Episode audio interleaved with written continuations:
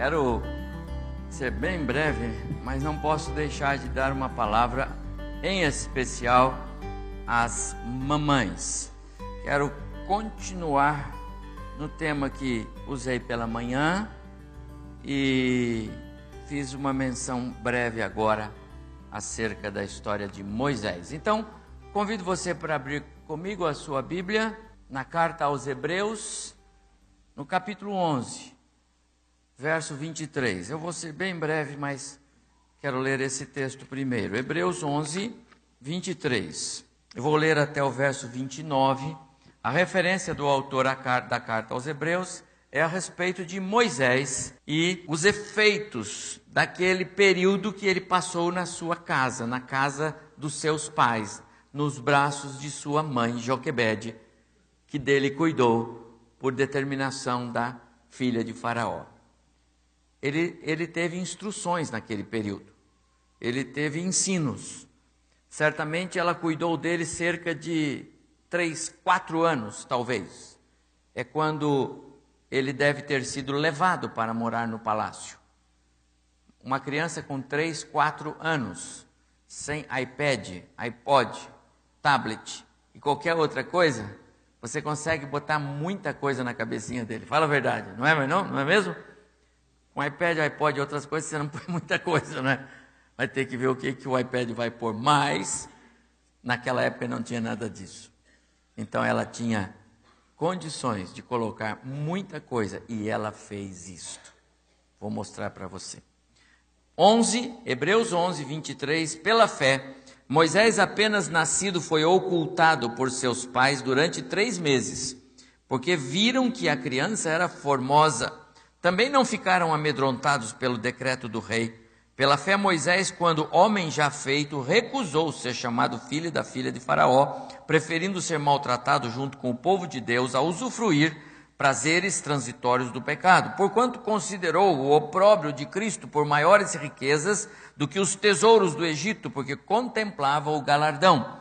Pela fé ele abandonou o Egito, nem ficou amedrontado pela cólera do rei, antes permaneceu firme como quem vê aquele que vê que é invisível. Pela fé celebrou a Páscoa e o derramamento do sangue para que o exterminador não tocasse nos primogênitos dos israelitas. Pela fé atravessaram o mar vermelho como por terra seca, tendo os egípcios, tentando os egípcios, foram tragados de todo. Até o verso 29, que o Senhor abençoe o nosso coração nesta leitura. E eu quero falar em especial sobre esse tema que é o tema do mês aqui para mim, no mês da família. Família, ambiente que precisa produzir saudade. Ah, mamãe, papai, se os nossos lares, se os nossos lares seguir, seguirem os padrões bíblicos de um lar, eles vão produzir saudade.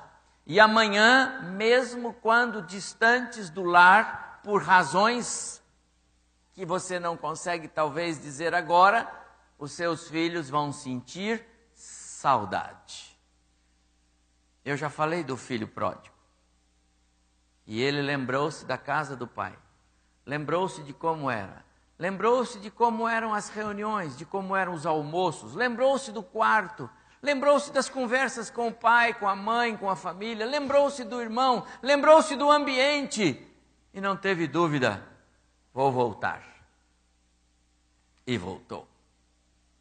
Eu quero pensar na história de Moisés.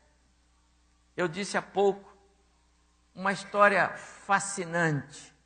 O cuidado de Deus na preservação de Moisés é algo que encanta até os mais céticos a respeito da soberania de Deus.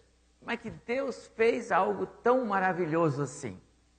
Uma mãe que tem uma determinação do faraó de que todos os meninos deviam ser mortos, mas ela põe num cestinho que ela preparou, solta no rio, e algumas horas mais tarde o menino volta para ela, mas agora com outra Outro foco, ela agora deve cuidar daquele menino, receber a proteção do próprio palácio, alimento, recursos. Que Deus é tão grande como o nosso Deus.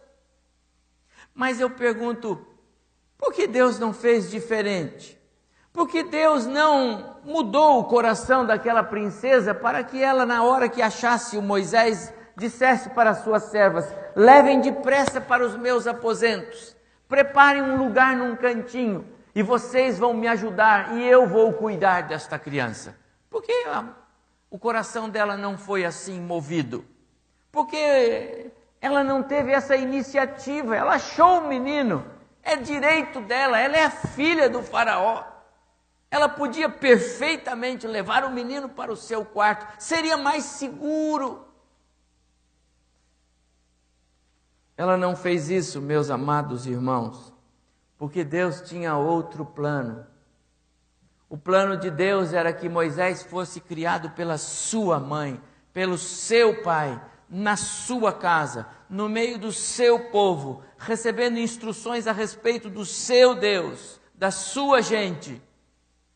A formação intelectual, espiritual de Moisés deveria sair do coração de uma mulher cujo Deus é o Senhor, Joquebed, a sua mãe. Para que mais tarde aqueles ensinos gravados naquele coraçãozinho ainda jovem demais, três, quatro anos, produzisse saudade. E eu não tenho dúvida, meus amados irmãos, foi o que aconteceu. Mulher extraordinária esta Joquebede. O texto que eu li diz então que é, Moisés foi ocultado por três meses e depois os seus pais o puseram no rio. Mas o menino volta e os pais cuidam por mais três ou quatro anos. E o verso seguinte diz: Quando já homem feito recusou ser chamado filho. Aí Moisés começa a raciocinar. E eu quero crer que as perguntas que vêm no coração de Moisés dizem respeito a quem revestiu minha mãe para ter coragem de fazer o que fez? Quem deu a ela a ideia de construir aquela arca, aquele cestinho que Moisés foi colocado, é uma arca. Pela primeira vez aparece na Bíblia a palavra arca. Arca. Uma, uma, uma, uma construção daquele tipo, com a, a proteção de, de um menino a semelhança da arca que o Noé havia feito. Quem lhe garantiu que o seu filho estaria salvo? Que Deus é esse sobre o qual minha mãe me falava? Que Deus é esse que tem um povo para si? Moisés começou a lembrar-se dessas coisas. Como é importante quando as mães investem tempo para falar de Deus aos seus filhos pequenos. Moisés, ele lembrou-se de tudo que sua mãe lhe falava. E isso fez pegar o caminho de volta. O texto que eu li aqui, especificamente os versos 24 e 29, eu vou ler de novo para você. Pela fé, foi pela fé que Moisés, quando já era adulto, não quis Preste atenção na expressão, não quis. Isso é escolha. Não quis ser chamado filho da filha de Faraó. Ele abriu mão. Hora de tomar decisões. Mãe, que coisa tremenda. Ela só teve quatro anos. Você tem oito, dez, doze, quatorze. Até alguns dos filhos demoram para casar, não é verdade? Tem alguns aqui. Já tem mais do que isso daí. Mamãe, você tem todo o tempo para ensinar seu filho a abrir mão das coisas que o Senhor rejeita. Ele abriu mão da realeza, não quis ser chamado filho da filha de Faraó. Continua, ele preferiu sofrer com o povo de Deus em vez de gozar por um pouco de tempo dos prazeres do pecado. Ele abriu mão dos privilégios do palácio. Havia tanta coisa naquele palácio. Ele é o filho da filha de Faraó. Porque ele escolheu outra coisa. Continua. Ele achou que era muito melhor sofrer o desprezo. Estava pronto para pagar o preço da confusão que ele arrumou, iria arrumar, por deixar o palácio e ir para o seu povo. Por causa do Messias, ah, mas ele, ele tinha aprendido a respeito do Messias por causa do Messias, preferiu sofrer o desprezo por causa do Messias do que possuir todos os tesouros do Egito, é que ele tinha os olhos fixos na recompensa futura. Moisés aprendeu com sua mãe que os valores deste mundo são efêmeros, passageiros. E Moisés então se volta para coisas maiores. Que coisa impressionante, mãe. Você ter um filho assim. Como valeu para Moisés, a sua mãe, lhe ensinar os caminhos em que ele deveria andar. Extraordinária essa mãe chamada Joquebede. Ela instruiu o seu filho acerca das escolhas que ele faria mais tarde. Ela contou para ele: os filhos são herança do Senhor. Então, meu filho, eu vou cuidar de você aqui, daqui a pouco você vai lá para o palácio, mas você é do Senhor. Ela contou para ele isso, e isso gravou no coração dele. E mesmo o mundo com todas as ofertas, e se alguém teve ofertas foi Moisés. Os nossos filhos não têm metade da oferta que Moisés teve. Os nossos filhos não fazem ideia do que tudo Moisés teve as mãos e ele abriu mão porque ele se lembrou daquilo que a sua mãe em casa lhe falou. Joquebede ensinou Moisés a amar a Deus sobre todas as coisas e a buscá-lo em primeiro lugar. E na hora da escolha, ele não teve dúvida, ele ele buscou o Senhor. E no tempo certo, Deus chamou aquele menino, trazendo-lhe à memória tudo o que sua mãe ensinou. Amada irmã, maternidade é parceria com Deus. Maternidade é um trabalho que você desenvolve sob a, sob a direção de Deus, sob a instrução de Deus, à luz da palavra de Deus. Por isso ele deixou-nos a palavra.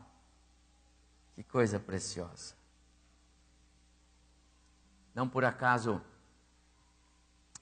uh, Rui Barbosa é, disse que a família é a primeira e a mais importante escola da vida. Rui Barbosa sabia do que falava, não é? Ele, ele falava sobre o valor que tem uma família com princípios, com valores. Uma família que é, tem um Deus. E esse Deus é Senhor.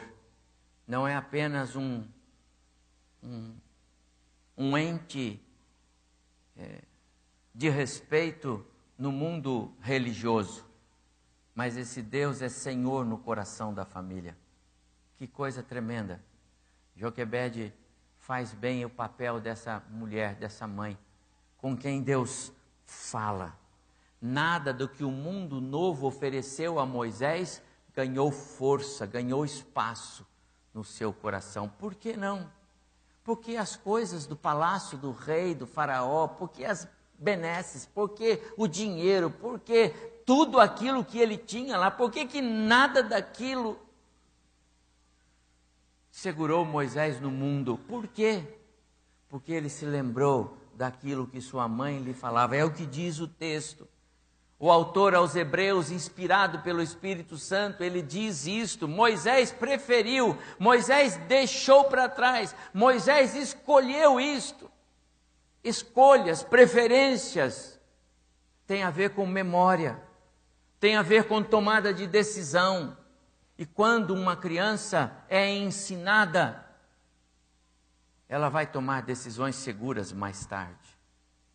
Nada, nada Nada pôde apagar as lembranças, os valores, os princípios aprendidos por Moisés.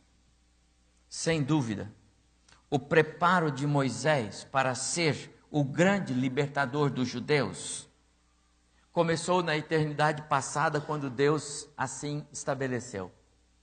Mas, amados irmãos, no, no, no contexto da realidade do menino Moisés, esse preparo começou no colo de Joquebede. Moisés começou a ser preparado para ser o grande líder dos judeus, aquele homem que vai enfrentar o Faraó e vai dizer: Olha, Faraó, eu vim aqui para dizer a você que você tem que deixar meu povo ir. E ele enfrenta o Faraó. Por dez vezes ele entra na sala do Faraó e sai. E o Faraó fica furioso, mas não encosta a mão nele. Que coragem aquele José, aquele Moisés. Mas sabe onde Moisés começou a ser preparado? No berço. No colo, quando a sua mãe o amamentava. Nos dias que ele ficou na casa dele, entre seus três e quatro aninhos. Abençoadas mulheres são essas que falam com Deus enquanto os filhos ainda estão na, no seu ventre. Abençoadas essas mulheres que falam com Deus enquanto Deus ainda está colocando no coração delas que vai dar um filho. Abençoadas mulheres que aprenderam a falar com Deus, a ouvir Deus e comunicar isso de alguma forma no coração dos seus filhos. Você sabe, eu venho de um lar de seis irmãs, filhas, mulheres. Uma, duas, três, quatro, cinco estão aqui, ó. Vieram todas acompanhando a mãe hoje aqui, elas não largam da mãe. Todas mais velhas, eu sou o novinho lá de casa. Eu nasci depois, todas já eram mocinhas. Eu sou jovem. Mas depois de seis meninas nascendo lá na minha casa, entendeu? Cada vez que nascia minha mãe, é outra menina, não é possível. É outra menina, não é possível. Mas eu já disse aqui uma vez, eu vou repetir: minha mãe e meu pai sempre foram perfeccionistas e eles queriam a perfeição. Então eles insistiram. Mas eu tenho que dizer uma coisa séria para você hoje. Depois que nasceu a minha irmã mais nova, a minha mãe orava e eu nunca sabia disso. Ela orava assim: Senhor, se o Senhor me der um filho homem, eu vou dá-lo ao Senhor para ser um servo do Senhor. Ela falava assim. E esses dias eu estava lá na casa dela e eu falei para ela: a senhora lembra disso? Ela, mãe, disse. E ela repetiu do jeitinho que ela orou há algumas décadas atrás. Se o Senhor me der um filho homem, ele será seu, para ser um pastor. E ela ora todo dia por mim para que Deus me dê sempre uma palavra que possa trazer alimento espiritual para a igreja, porque é compromisso dela, porque ela, ela, ela tem esse compromisso com Deus. Entende porque ela tem 100 anos e ela vai fazer 110. O médico falou para ela essa semana. E eu estou torcendo para isso, porque eu tenho alguém para orar por mim aqui. Né? Mãe, você tem orado pelos seus filhos assim? Você conversa com Deus nesse nível de intimidade com Deus? Eu louvo ao Senhor porque eu sei que tem tantas mães aqui que fazem isso. A Bíblia diz que nós temos que ensinar os nossos filhos no caminho que eles devem andar. Mãe precisa fazer Mães assim são mães que cooperam com Deus. São mães com quem Deus pode contar. Mães que estão tirando os filhos dos palácios e recolocando-os nos caminhos de Deus. Por várias circunstâncias, a vida tem tirado filhos do colo de suas mães, sabia? Amados, tem tanta oferta nesse mundo. Tem tantas coisas para os nossos filhos é, facilmente se desviarem dos caminhos do Senhor, mas tem tanta coisa que você não imagina. E quando nós menos esperamos, nós contribuímos para que isso acontecesse. Ele já não tem mais prazer na igreja, ele já não tem mais prazer em ir na escola bíblica, estudar lição com seus amiguinhos, não tem prazer. Ele não está se alimentando da palavra mais. E se ele não está se alimentando da palavra mais, o que você acha que está alimentando o coração dele? Mães que sabem cooperar com Deus estão tirando os filhos dos palácios, ensinando-os desde cedo a amar o Senhor. Estão tirando os seus filhos do mundo egípcio. O mundo egípcio é, é o pecado. É esse mundão aí fora onde vale tudo. Onde valores e princípios de família não, não são considerados. Não precisa fazer as coisas do jeito que a Bíblia diz. Pode fazer mais ou menos. Lembra que eu já expliquei aqui? O diabo não é ciumento. Ele não faz questão de você ir à igreja. Aliás, você pode ir muitas vezes na igreja. Ele vai até gostar disso. A única coisa que ele quer é ter a oportunidade de ter uma pequena parceria com você. Algumas coisas você faz para agradá-lo. Algumas. Não precisa muitas. Ele só quer uma pequena parte na sociedade. Mães que cooperam com Deus são mães que estão tirando os seus filhos das garras de Satanás e, e fazendo deles servos. Foi o caso de Moisés. O cuidado e o ensino de Joquebede fez de Moisés ser quem ele era. Um líder. Um homem que Deus mesmo chamou e preparou para esta tarefa. Minhas queridas irmãs, estou terminando minha palavra para vocês. Vocês são extraordinárias. Mulheres que aprenderam a confiar, a crer, a enfrentar o sistema deste mundo, a amar a Deus sobre todas as coisas.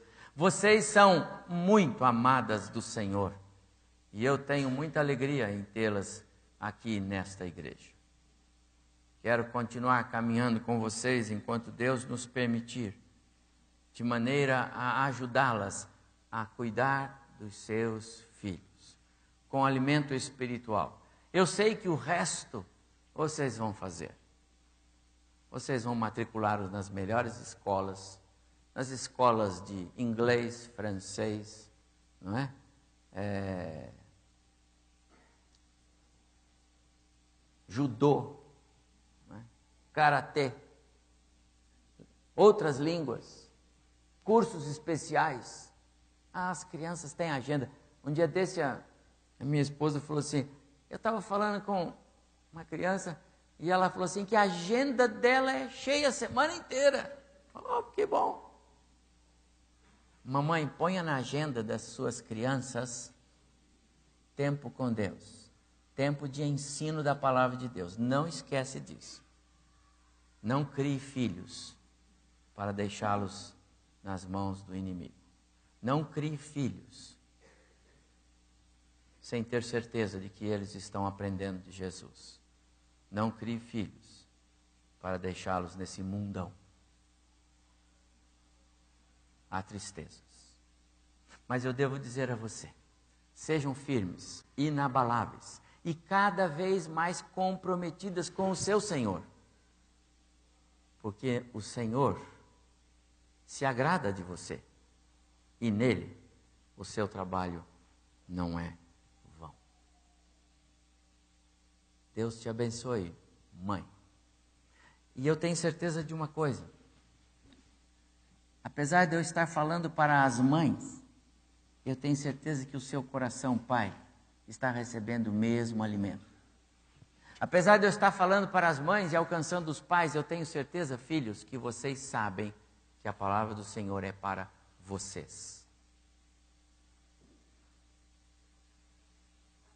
Não permitam que o inimigo de nossas vidas tenha espaço no meio da sua família. Filho, não deixe seus pais chorarem pelos seus descaminhos. Pais, não deem espaço para que os seus filhos se desviem. E não importam as dificuldades, não importam as lutas, Lembra? Se Deus fizer, Ele é Deus. Se Ele não fizer, Ele é Deus. Se Ele der o que você quiser na sua casa, Ele é Deus. E se Ele não der, Ele é Deus. Ele sabe todas as coisas. Lembra? Ele deixou que Joquebede e Anrão, os pais de Moisés, passassem um apuro quando nasceu o menino. Foram três meses de angústia. E o dia de colocá-lo naquele rio, então, meu Deus, que aflição! Mas ele é Deus, não é Deus? Eles confiaram. Ele é Deus, não é? Eles fizeram tudo o que tinham para fazer e voltaram para casa e disseram: Senhor, agora o Senhor cuida do nosso menino naquele rio. E eles deveriam estar ajoelhados orando pelo Moisés, quando a Miriam bate: Mamãe, papai, vem cá, vocês têm que cuidar do Moisés. Já imaginou isto? Ele é Deus, ele é Deus. Confia no Senhor. Larga um pouco o seu a sua autoconfiança em, em, querer dizer que você sabe o que é melhor para os seus filhos, porque a gente acha que sabe, não é? As matrículas, os corre-corres, as agendas cheias, nós achamos que sabemos o que é melhor. Pergunta para o Senhor: é o melhor? É o que o Senhor quer? É isso mesmo? Ah, esse Deus vai responder diferente. Sabe por quê? Vou cantar. Porque Ele é Deus. Se Ele der o que nós queremos, Ele é Deus. Se Ele não der o que a gente quer, Ele é Deus. Se Ele fizer a nossa vontade, Ele é Deus. Então confia nele. Põe o seu menino nas águas. Faça isto.